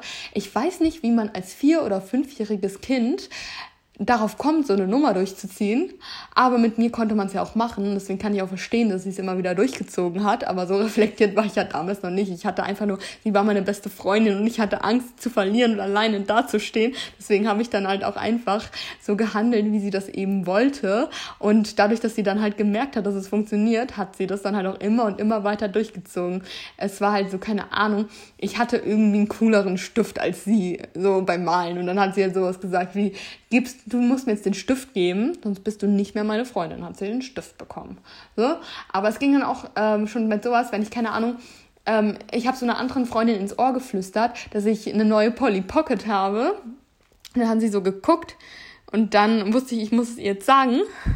Und dann war sie auch so, okay, du musst es morgen mitbringen in den Kindergarten, sonst bist du nicht mehr meine Freundin. Und ähm, actually, ne, ich, äh, das Ding ist, ich weiß nicht, ich war im Gehirn immer schon, ich war zwar zurückgezogen und habe sowas mit mir machen lassen, aber ich war im Gehirn schon so ein bisschen weiter und ich wusste am nächsten Tag hat sie es vergessen, deswegen habe ich es nicht mitgebracht und habe nicht mehr drüber gesprochen und das war dann auch okay. Aber es waren immer solche Nummern, dass ich halt die ganze Zeit so ein bisschen unter Druck stand und dann, wenn das deine erste Erfahrung mit Freundschaften sind, dann bist du natürlich, was das angeht, glaube ich, schon so ein bisschen vor geprimed oder so. Ich weiß es nicht. Es war auf jeden Fall nicht ganz so der beste Einstieg in dieses Thema und hat mich vor allem dadurch, dass wir halt dann so in diesem Abhängigkeitsverhältnis zueinander standen, ähm, immer so ein bisschen schon äh, darauf geprägt, dass ich mehr so auf eine Person eingeschossen war und mich nicht so mit der Gruppe abgefunden habe. Das Ding ist halt, ich kann nicht ganz sagen, woher das rührt und wo, das ist so eine Art Henne-Ei-Problem, würde ich sagen. Ähm, das Ding ist halt, ich war im, kind, im Kindergarten, war ich tatsächlich ein Kind, was gehänselt wurde, weil ich war dick, also ich war halt einfach, ich war faktisch übergewichtig, leicht übergewichtig, aber ich war halt nicht so dieses dünne Kind, das hatte ich ja schon in meiner Körperfolge gesagt, sondern ich war leicht übergewichtig. Dann war ich eher ein bisschen schüchterner und dann hatte ich eine Brille und dann, jetzt kommt es nämlich noch, der Grund für die meisten Hänseleien war, dass ich dann nicht nur die Brille hatte, sondern ich war dieses Kind mit dem Augenpflaster. Ich glaube, jeder hatte irgendwann im Kindergarten oder in der Grundschule ein Kind mit dem Augenpflaster. Also Augenpflaster einfach nur, ähm, du hast halt ein Pflaster über dem Auge. Das war meistens so ein Pflaster, was auch irgendwie süß war, weil da irgendwie Piraten oder so drauf gedrückt war. Aber das, da kamen natürlich so klassische Kinderhänseleien auf wie, oh mein Gott, du hast ja nur ein Auge, ha, ha, ha, du bist ja halbblind. Das ist der Grund dafür, dass ich ein Augenpflaster hatte. Ich glaube, das ist bei den meisten auch so. Ich hatte ein Lazy Eye was bedeutet, das eine Auge kann gucken, ist vollständig funktionstüchtig, aber ist einfach nur zu faul zum Gucken und lässt deswegen das andere Auge die ganze Zeit für sich gucken. Und der Grund, warum man dann Augenpflaster aufs Auge klebt, ist halt, dass, also man klebt das, das Auge, was guckt, was nicht faul ist, klebt man ab, damit sich das andere Auge, was faul ist, aber eigentlich funktioniert, daran gewöhnt, dass es gucken soll. Das ist sehr, sehr praktisch und sehr, sehr gut, hat nur eben den Nachteil, dass man dann das funktionierende Auge, die abklebt und das faule Auge halt dazu zwingt zu sehen, was mal klappt, mal aber auch nicht so gut klappt, weil es ja das faule Auge ist, was zu faul ist zum Gucken und man dementsprechend dann auch nicht so gut sieht. Ich habe sehr viele Sachen kaputt gemacht zu der Zeit, weil ich dann ja nur das eine Sichtauge, äh, sichteingeschränkte Auge zur Verfügung hatte. Das Gute ist, dass man dieses Lazy Eye damit wirklich gut in den Griff bekommen hat. Also ich musste, glaube ich, für ähm, zwei Jahre ungefähr in regelmäßigen Abständen diese Augenpflaster tragen. Aber ich habe zwei funktionstüchtige Augen, also es hat sich auf jeden Fall gelohnt. Aber dafür war ich halt einfach gefundenes Fressen für Kinder, weil Kinder sind ehrlich und wenn da ein Kind halt raussticht, in dem es nur ein Auge hat, ne, dann zeigt man da mit dem Finger drauf. Deswegen war ich, ähm, was halt andere Kinder anging, immer so ein bisschen zurückgezogen und geschreckt und hatte nicht so Bock, offen auf die zuzugehen. Und ähm, war dann halt froh, wenn ich so meine Person gefunden hat, habe, die mir so ein Comfort Place bietet und die immer für mich da ist, mit der ich immer spielen kann. Und dementsprechend kamen dann halt auch leicht solche Abhängigkeitsbeziehungen zustande. Und deswegen war ich halt auch in Kindheitstagen immer mehr darauf getrimmt, mir so meine eine Person zu denken, zu, zu suchen, mit der ich so bonden kann, die mir Sicherheit bietet. Und die anderen waren eher so böse oder angsteinflößend. Und daher kam das dann halt, dass ich schnell in solche ähm, ungesunden Verhältnisse, Ausnutzungsverhältnisse reingeraten bin, weil man es mit mir dann halt auch einfach machen konnte, weil ich halt Angst davor hatte, dann alleine da zu stehen oder alleine vor den anderen Kindern, die ja böse zu mir sind, zu stehen.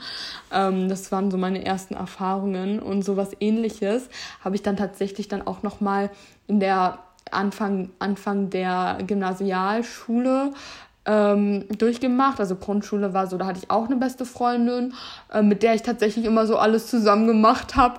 Aber da war ich auch teilweise so in größeren Gruppen unterwegs. Es war irgendwie alles relativ entspannt. So, da war ich nie so the Insider, aber auch nicht so richtig Outsider. Ich habe immer mit verschiedenen Leuten gespielt und hatte halt trotzdem so eine beste Freundin, mit der ich noch mehr gemacht habe. Also alles relativ entspannt, würde ich jetzt einfach mal sagen. Nicht so erwähnenswert für diese Folge. Ähm, aber nochmal, ähm, aber in, in der Gymnasialzeit hatte ich nochmal sowas in einem ganz, ganz extremen Ausmaß, weil das war dann halt so, dass ich von der Land, äh, dass ich halt, ich kam halt eher so aus einer dörflichen Region damals, also da haben wir nicht in der Stadt gewohnt und da kam halt dann, da bin ich so auf diese Stadtkinder getroffen, die, ich kam da so mit meinen Jacko O-Klamotten und die waren alle so richtig cool, die waren alle so richtig cool und das war auch wieder beängstigend.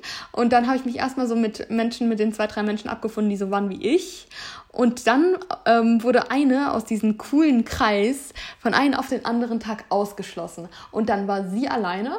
Und dann hat sie sich irgendwie mich gegrabt. Und dann war sie meine beste Freundin über eine lange Zeit hinweg. Und ähm, das hatte Vor- und Nachteile, weil einerseits äh, sie hat halt voll mein Weltbild eröffnet und sie hat halt aus diesem sehr, sehr schüchternen, verschreckten Ding teilweise was gemacht, teilweise hat sie mich dazu gebracht, mich aus meiner Komfortzone zu bewegen und tatsächlich auch Selbstbewusstsein aufzubauen, mich im, am Mädchensein, am Frausein so richtig auszuprobieren und halt einfach mal drauf zu scheißen, was andere denken und einfach mal, einfach mal verrückt sein, einfach mal frech sein, so. Ähm, wir haben auch sehr, sehr viel miteinander unternommen und es war auch immer schön, aber trotzdem war diese Beziehung am Ende richtig toxisch. Also gehen wir jetzt erstmal so auf die positiven Sachen ein, wir haben so, ihr müsst euch, wie gesagt, ihr müsst euch das mal vorstellen. Ich war so ein Kind in der Schule, ich habe nichts gesagt, ich habe mich nie gemeldet ähm, oder irgendwie, irgendwie mich bemerkbar gemacht. Aber so mit ihr zusammen, wir haben uns aufgestylt, wir haben so unsere ersten Make-up-Erfahrungen gesammelt. Wir sind dann plötzlich zusammen, haben wir uns halt so viel getraut. In der sechsten Klasse haben wir uns ähm, Partnerlook-Kleider gekauft und Schuhe mit 10 cm Keilabsatz. Und so sind wir in die Schule gegangen in der sechsten Klasse. Und Lidschatten und Lipgloss. Zu, alleine hätte ich mich das niemals getraut und sie auch nicht. Aber zusammen, hey, einfach mal so richtig drauf scheißen und gucken, was die anderen äh, so sagen, weil die mochten uns eh nicht. Ähm, weil sie die andere ja bewusst ausgeschlossen hatten, weil sie die irgendwie nicht mehr mochten und mich kannten sie halt nicht und deswegen war ich halt immer nur so das Anhängsel. Aber dadurch ähm, konnte man so dieses Mindset auch ein bisschen prägen. Es ist halt so scheißegal, was der Pöbel denkt. So mach einfach dein Ding, mach deine Erfahrungen und im Nachhinein halt schon super, super lustig. Oder bei so einer Schulaufführung, das hatte man ja auch immer mal, das war glaube ich auch in der sechsten Klasse, ähm, sollten wir alle so kleine Acts machen. Und wir haben uns da ein bisschen zu sehr verkünstelt. Also was so als kleiner Act vor den Eltern und Geschwistern und so weiter. Die haben sich halt so gedacht, denkt euch irgendwas aus, macht irgendwie einen kleinen, singt ein Lied, keine Ahnung, für zwei Minuten was wir gemacht haben, ist die Funny Show. Das heißt, wir waren so zwei elfjährige Mädchen und haben erstmal die 20 Minuten Programm durchgezogen. Das heißt, wir haben nicht nur äh, irgendwas gesungen, sondern wir haben Hip-Hop-Tanz gemacht. Wir haben ein Stück gesungen, dann haben wir Comedy-Sketches gemacht und Moderation zwischendurch das hat richtig Spaß gemacht. Das war auch, glaube ich, echt ganz geil. Ich wünschte, ich hätte das noch irgendwo auf Video. Ich weiß auch, dass ich das irgendwo auf Video habe. Ich habe nur keine Ahnung wo, weil mein Papa hatte das damals mit meiner eigenen Kamera, die irgendwann den Geist aufgegeben hat, halt aufgenommen. Aber ich glaube, ich hatte das auf irgendeinem PC gespeichert. Ich wünschte nur, ich könnte es noch sehen, weil es, es war wirklich, es war wirklich aus der Hölle. Also wirklich aus der Hölle. Ich will das unbedingt nochmal sehen, wie wir da standen und unsere Choreo zu Scream and Shout von Brit Nee, warte mal, von wem war das denn? Ich weiß es nicht mehr, es war nicht Britney Spears, glaube ich. Doch, das war von Britney Spears. Ich glaube, das war eine Kollabo mit Pitbull, war das Pitbull und Britney Spears? Kann das sein? Aber das, das, das Lied kennt ihr, das war zu dieser Zeit voll, voll on the go.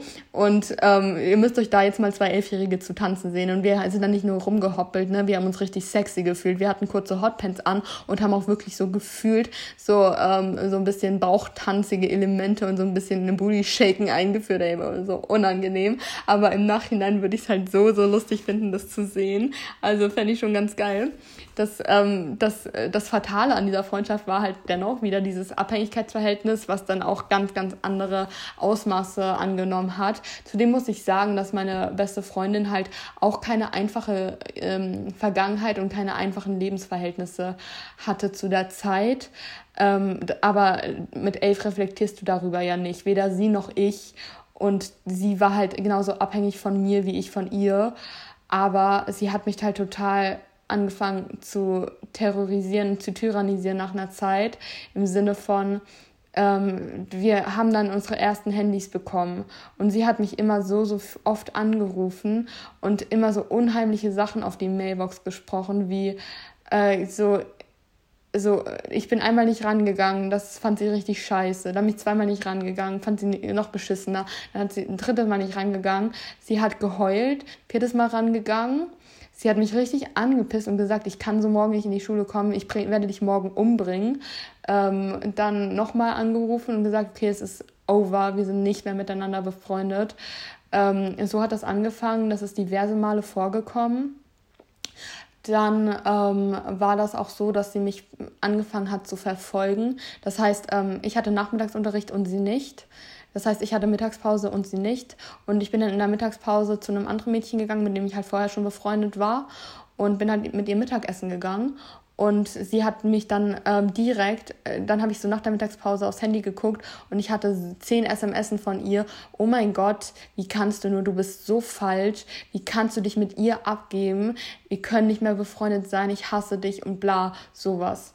Dann äh, war es auch immer so, dass sie unbedingt im Urlaub, als ich im Urlaub war, mit mir telefonieren musste und sie die ganze Zeit gesagt hat, ja, sie wird jetzt halt ähm, nach Spanien ziehen das war gelogen, aber sie wollte halt irgendwie dieses Abhängigkeitsverhältnis ähm, herstellen. Und ähm, ich hatte halt, ich habe ihr halt dann auch gesagt, hey, das macht mir Angst, ich brauche dich hier doch so ein bisschen.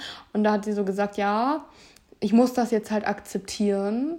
Und wenn ich das nicht akzeptiere, dann ist das halt auch schwer für sie und dann muss sie sich, sorry, Trigger Warning an der Stelle, ist eine suizidale Aussage und da werden jetzt in den kommenden Minuten noch ein paar kommen. Also wenn euch das triggert, dann ähm, abschalten. Dann hat sie gesagt, wenn ich damit nicht klarkomme, dann wird sie sich das Leben nehmen. Und das hat sie nur für den Drama-Effekt gesagt. Aber wie willst du da mit elf umgehen? Und sowas kam dann halt auch immer, immer wieder. Und die absolute Spitze war erreicht, als ich einfach nur ganz normalen Abend zu Hause war. Und sie hat mich halt die ganze Zeit angerufen. Sie hat mir die Mailbox zugespammt. Sie hat rumgeheult. Und die letzte Nachricht, die sie dann abgeschickt hat, war, dass sie mir auf die Mailbox gesprochen hat. So, ich ich ähm, kann, ich, ich komme hier nicht mehr weiter. Ich habe jetzt hier alles gepackt. Ich habe einen Abschiedsbrief auf meinen Schreibtisch gelegt und ich werde jetzt aus dem Fenster springen. Und dann hat sie sich verabschiedet. Ich habe sie angerufen. Sie ist nicht mehr rangegangen. Ich habe die komplette Krise bekommen, habe geheult, habe geschrien, hatte panische Angst, bin zu meiner Mutter gegangen, habe mich bei ihr ausgeheult, habe geweint, hatte Panik und meine Mutter war natürlich total alarmiert, hat bei ihrem Vater angerufen. Und ihr, was, wisst ihr, was ihr Vater gesagt hat? Nö, die ist, in der, äh, die ist in ihrem Zimmer, der geht super, alles entspannt. Und das war auch so. Es war einfach alles gelogen. Und in so einer Situation mit elf zu sein, das könnt ihr euch nicht vorstellen, wie, äh, wie extrem das für mich war.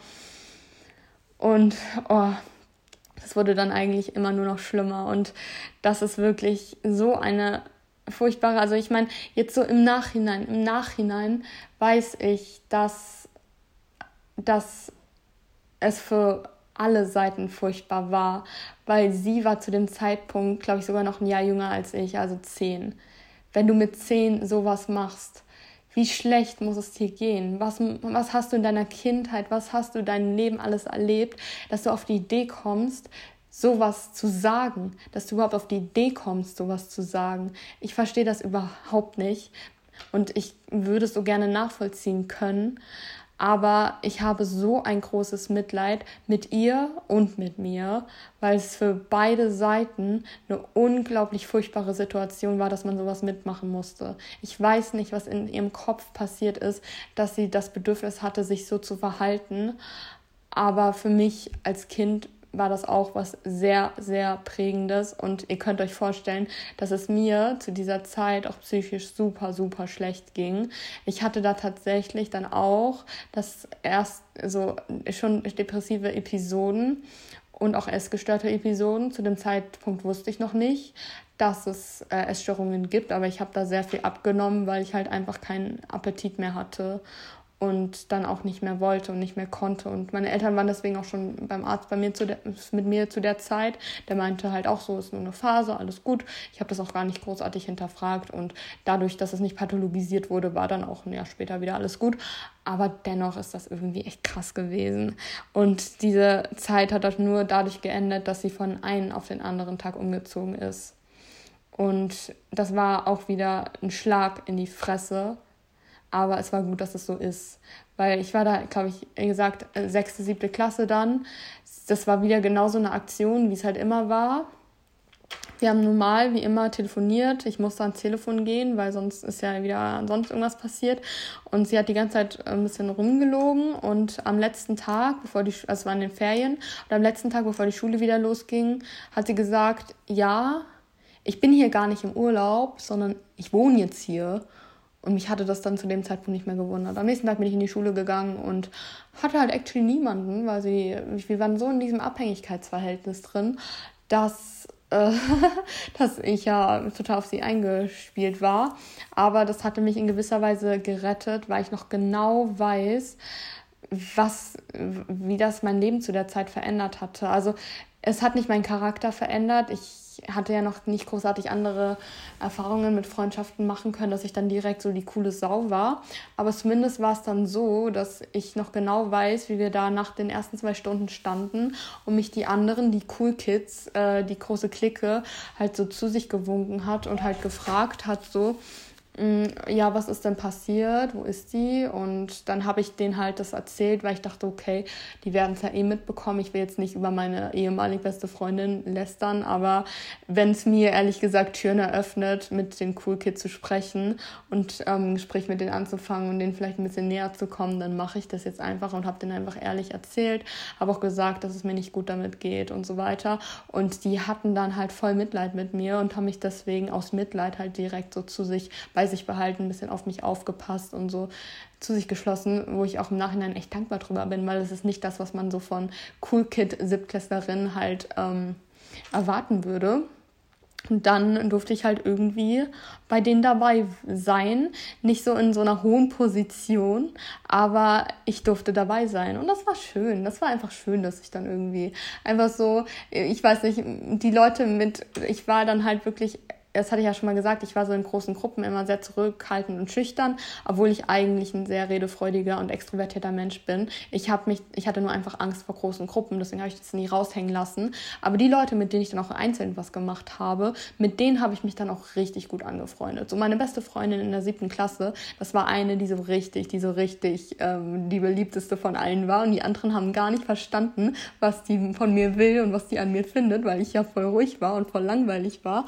Aber die Freundschaft mit ihr, die war mega schön und deswegen bin ich dafür voll dankbar für. Wir hatten damals auch so einen Instagram-Account zusammen, damals 2000, äh, keine Ahnung, 13 oder so, wo man noch die, wo Instagram das Game so war, dass man ähm, Pinterest-Bilder einfach repostet hat, beziehungsweise Tumblr-Bilder repostet hat und damit hatten wir gar nicht so wenig Erfolg, muss man an der Stelle mal gesagt haben. Naja, und deswegen war ich dann quasi äh, immer so Teil von der Clique, aber eher so in der Underdog-Position. Das war dann auch so primär das, was sich so durch mein Leben durchgezogen hat, dann in der Schulzeit. Ich war immer so ein bisschen, okay, ich bin irgendwie Teil von einer größeren Clique, aber bin in der Clique eher nur so ein Anhängsel und bin dann halt mit einzelnen Personen mal besser befreundet, weil ich mich halt immer eher so in großen Gruppen nicht so wohlgefühlt hatte, beziehungsweise mich nicht getraut habe, was zu sagen, sondern halt immer eher dabei war, weil ich wusste, einzelne Personen mögen mich und deswegen darf ich halt da so in diesem Kreis stehen, aber ich habe dann nicht so viel gesagt und war dann nicht so dominant.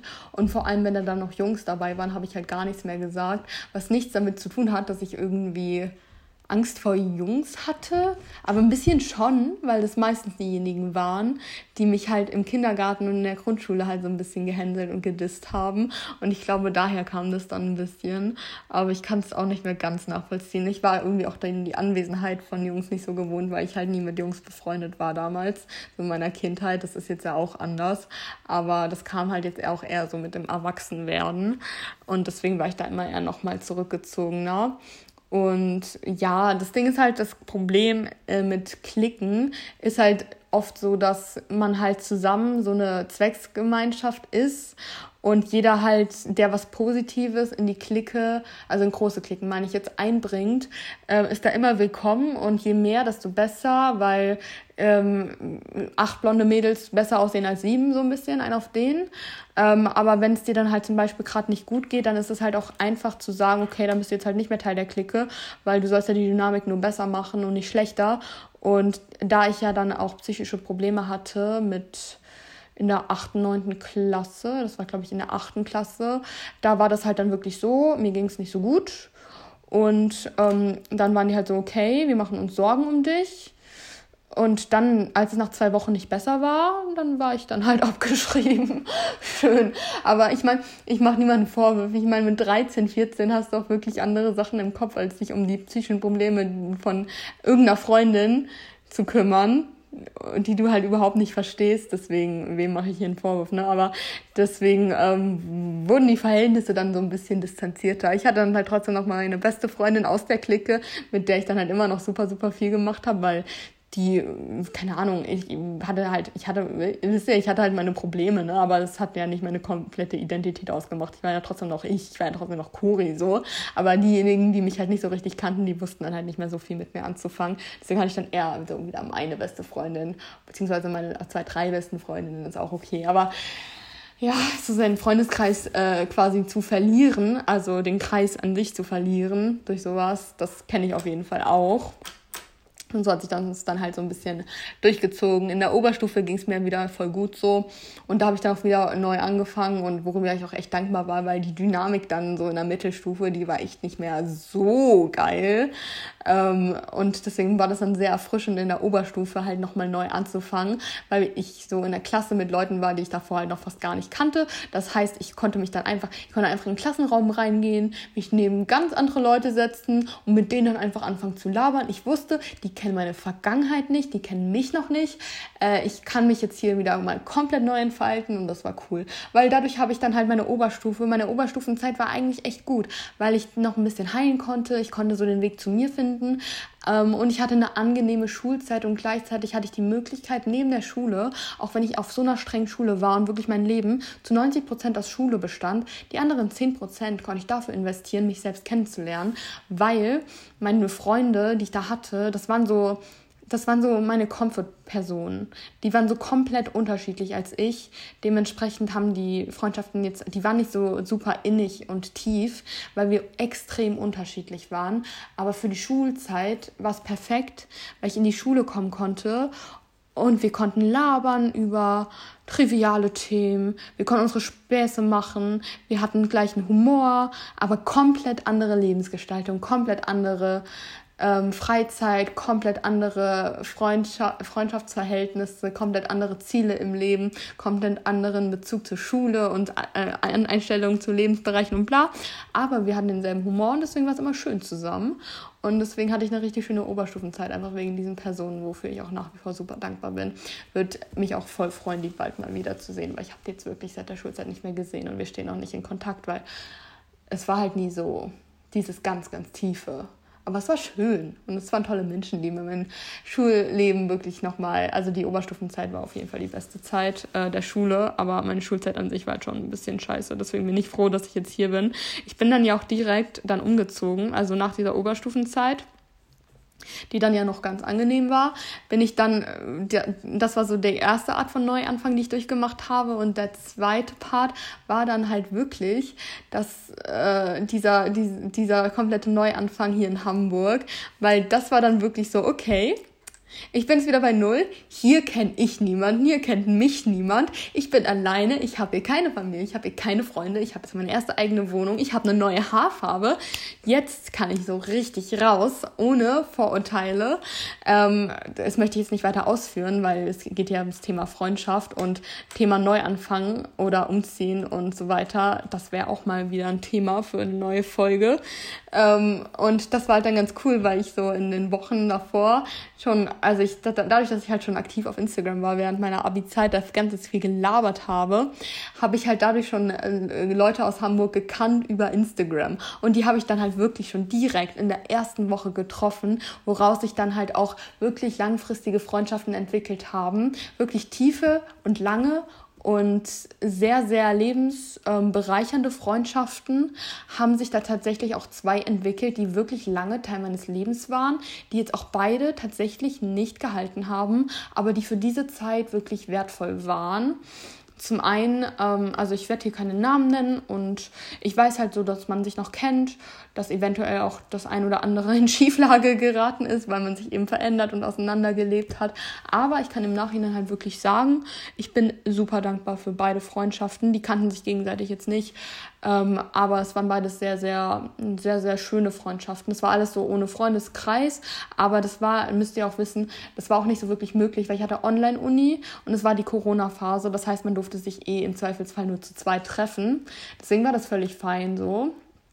Und aus beiden Freundschaften habe ich so viel Positives und Negatives gelernt. Naja, dementsprechend, ja, wie die dann auseinander, dass dadurch, dass die halt noch, ähm, dadurch, dass die halt noch so frisch sind, in Anführungszeichen, ähm, will ich da jetzt nicht so viel Tee droppen, weil äh, sehr, sehr viele wissen, um wen es sich handelt. Und ähm, ich kann dazu jetzt einfach nur sagen, dass es halt, dass halt Dinge passiert sind, dass, auch, dass es auch bei beiden Leuten Gründe gibt, warum die Freundschaften halt auseinandergegangen sind dass es aber bei beiden kein Drama oder irgendwas Fundamentales war, sondern einfach nur irgendwas war in Schieflage oder hat nicht mehr gepasst. Also bei der einen war es halt wirklich einfach nur so aus einer Situation heraus, dass sie in einer schwierigen Lage war und ich in einer schwierigen Lage war.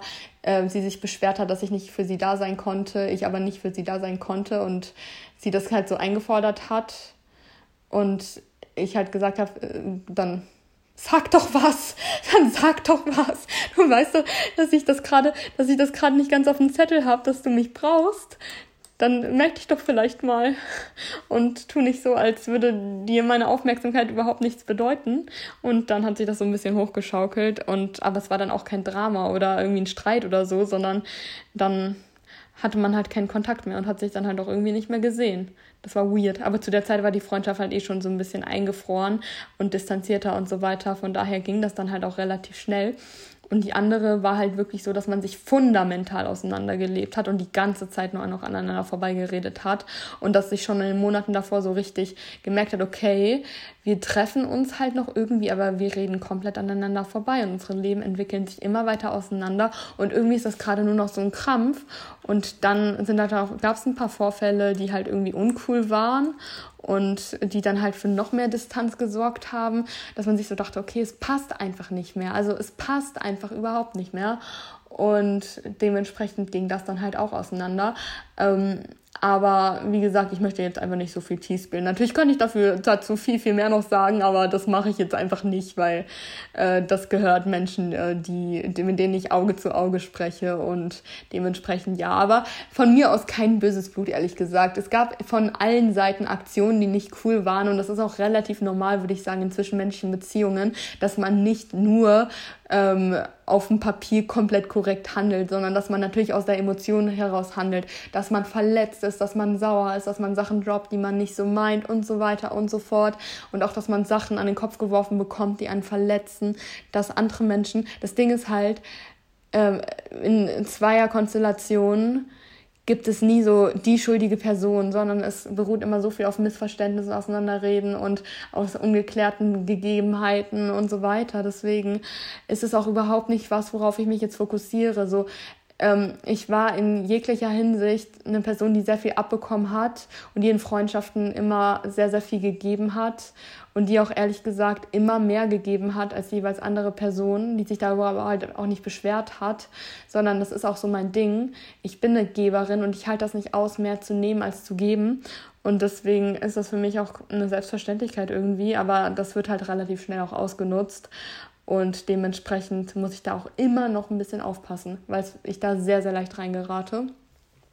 Aber dennoch es sind das alles Lebensphasen, mit denen ich jetzt relativ fein bin. So, ich sehe im Nachhinein halt nur die nicht nur die positiven Seiten, aber ich bereue dann nichts. Ich habe auch keinen Groll in mir. Also wenn ich eins nicht bin, dann ist es nachtragend. Das merkt man vielleicht, weil ich die Dynamiken im Nachhinein halt so gut verstehe und so gut nachvollziehen kann. Und dann denke, es ist scheiße gelaufen aber ja nicht mit Absicht. Viele, viele Sachen im Leben laufen halt scheiße und dann kann ich mich so emotional voll gut davon distanzieren. Weißt du, dann bin ich auch nicht so. Ich kann halt mit so Sachen, die halt scheiße gelaufen sind, gut abschließen, weil ich mir so denke, für die Lebensphase hat es mich total bereichert und dann hat es nicht mehr gepasst und deswegen ist es gut, dass diese Freundschaft nicht mehr existiert. Deswegen wünsche ich sie mir nicht zurück, aber ich bin froh, dass es sie gab weil sie für eine Lebensphase genau richtig war und für die jetzige Lebensphase genau falsch gewesen wäre.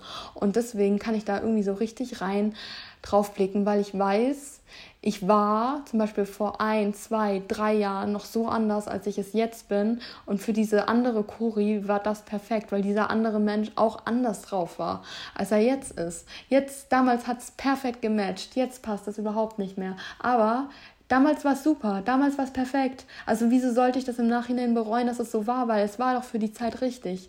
Und vielleicht wäre ich äh, auch zu einem anderen Mensch geworden, wenn diese Zeit nicht existent gewesen wäre. Von daher bin ich so, ich bin da so fein, ich wünsche mir nichts zurück, aber ich bereue auch überhaupt nichts. Und das ist so ein schönes Grundgefühl irgendwie, so zufrieden mit dem Lauf der Dinge zu sein und einfach zu sagen, hey, ich habe so viel mitgenommen und das ist jetzt auch so weit fein. Und jetzt bin ich halt endlich an so einer in so einem Punkt, in dem sich die Kreise so schön festigen ich habe jetzt wirklich so meine, meine Comfort-Personen um mich rum. Wir haben so einen schönen Freundeskreis, der sich auch immer weiter festigt. Und jetzt bin ich gerade wirklich das erste Mal in einer Situation, an dem ich einen Kreis aus Personen habe, bei dem ich mich so richtig angenommen fühle, bei denen, zu denen ich mich nicht verpflichtet fühle. Und ich weiß, wir sind in keiner abhängigen Beziehung, sondern wenn wir Zeit miteinander dann verbringen, dann, weil ich dich mag und weil du mich magst. Und das ist einfach nur schön. Und es ist so toll, endlich an dieser Lebensphase angelangt zu sein, nach diesem Trouble. Ich muss mich da auch immer noch mal dran erinnern, dass ich keine Bittstellerin bin, dass ich nicht performen muss, um angenommen zu werden. Und das sind auch immer noch Struggles, mit denen ich im Jetzt immer noch kämpfe. Aber ich bin froh, jetzt endlich seit naja, ein paar Monaten erst in dieser Situation zu sein, zu sagen, hey, ich habe die Menschen in meinem Leben gefunden, die die, bei denen ich mich aufgehoben und sicher fühle, bei denen ich einfach von Anfang an nicht selbst sein kann, bei denen es mir keine Anstrengung erfordert, ähm, erfordert irgendwie hinzugehen, sondern die ich einfach sehe und dann freue ich mich. Weil ich hatte das auch schon öfters mal, dass man sich irgendwie mental auf seine Treffen vorbereiten musste, dass man so war, okay, wenn ich dich jetzt zufällig in der Stadt sehe, dann verstecke ich mich lieber, weil ich bin gerade nicht äh, bereit, mit dir zu sprechen. Und das soll es ja auch irgendwie nicht sein, sondern dass man es einfach so entspannt ist, dass man weiß, hey, wenn ich gerade irgendwie nicht gut drauf bin, dann ist das so. Wenn ich gerade gut drauf bin, dann ist das so. Ich kann bei dir heulen, du kannst bei mir heulen, aber wir haben auch einfach eine ganz, ganz easy, entspannte Zeit zusammen. Und wenn du spontan irgendwie nicht kannst, dann bist du nicht sauer und ich bin nicht sauer und ach ja, das ist einfach diese Leichtigkeit in Freundschaften, die erlebe ich gerade einfach zum ersten Mal. Einfach so ein Freundeskreis, so einer sagt, hey, habt ihr morgen Zeit? Dann treffen, und dann kommen einfach alle dazu, die Bock haben. Oder dass wir auch einfach sagen können, hey, kommt doch mal zu uns alle nächstes Wochenende. Das ähm, ist jetzt auch ähm, autobiografisch, weil wir das genau so auch nächstes Wochenende planen werden. Einfach immer so in so verschiedenen Gruppenkonstellationen, alles tolle Menschen um einen rum. Man kann sich einzeln treffen, man kann sich in einer großen Gruppe treffen, man kann sich zu fünf treffen, treffen zu zweit, alleine ähm, oder halt auch in 20er-Gruppen und das ist einfach immer so eine schöne Atmosphäre und das ist echt was Besonderes. Aber ähm, Bevor ich jetzt hier den Rahmen sprenge, möchte ich noch ein paar Sachen in die Runde schmeißen. Und zwar zum einen habe ich mir die Frage gestellt, wie klassischerweise Freundschaften überhaupt auseinandergehen. Habt ihr das schon mal durchgemacht, dass äh, Freundschaften wirklich explizit gekündigt werden? Weil wir jetzt bestimmt bei mir rausgehört habt, was bei mir immer eher so ein Auseinanderleben oder so ein Ausschwimmen lassen oder halt einfach durch Umzüge bedingt und so weiter. Ich hatte nie so dieses explizite, ich kündige dir meine Freundschaft und dann ist aus. Also mir wurde schon oft gesagt, ich kündige dir die Freundschaft, siehe, ähm, siehe Erfahrungen in vergangenen Kinderfreundschaften, aber jetzt nicht so in diesen Erwachsenenkonstellationen. Das hatte immer was mit Auseinanderleben zu tun. Ähm, so Lebensabschnittsgefährtenmäßig, oh, neuer Lebensabschnitt hat an, ab, angefangen, deswegen fangen jetzt auch neue Freundschaften an irgendwie so in dem Ding. Aber keine Ahnung, könnt ihr ja gerne mal mit mir darüber sprechen, ähm, ob ihr das schon mal durchgemacht habt, dass ihr eine Freundschaft wirklich beendet habt, weil irgendwas passiert ist und dass dann auch wirklich seit diesem Punkt kein Kontakt mehr bestand. Fände ich sehr, sehr, sehr, sehr spannend tatsächlich.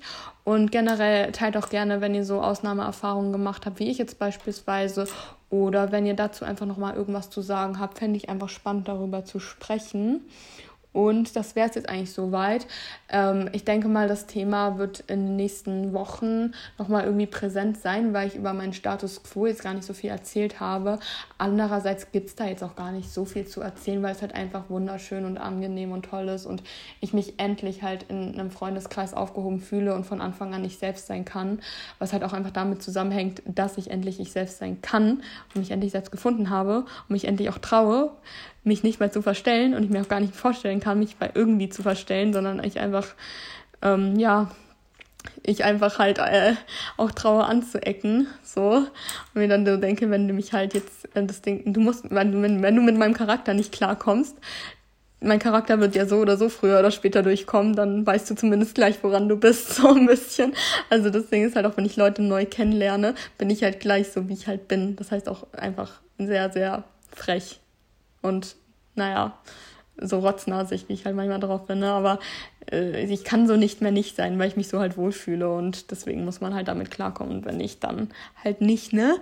Das äh, kann man nicht ändern, aber es ist bisher eigentlich nicht vorgekommen, dass mich jemand äh, gehasst hat dafür. Das zeigt auch mal wieder, dass es sich lohnt, weil äh, das Ding ist, bei mir ist es halt auch so, ich komme mit jeder Art von Mensch klar, solange sie authentisch sind. Also nicht mit jeder Art von Mensch, aber ihr wisst, was ich meine. Wenn Menschen so super zurückhaltend und schüchtern sind, aber wirklich so sind, das merkt man ja. Nicht jetzt. Tschüssi. Tschüss, Hasi. Bis später. Bis später. Ähm, dann komme ich damit halt voll gut klar, deswegen. It's all good, it's all fine.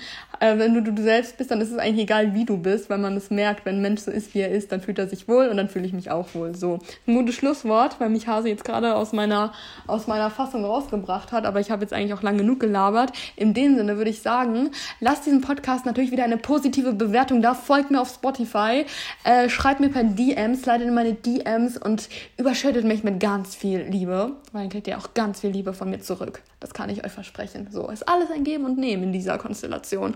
Und ich würde sagen, wir hören uns spätestens nächste Woche. Ich habe Bock auf euch, habt ein schönes Wochenende und wir hören uns.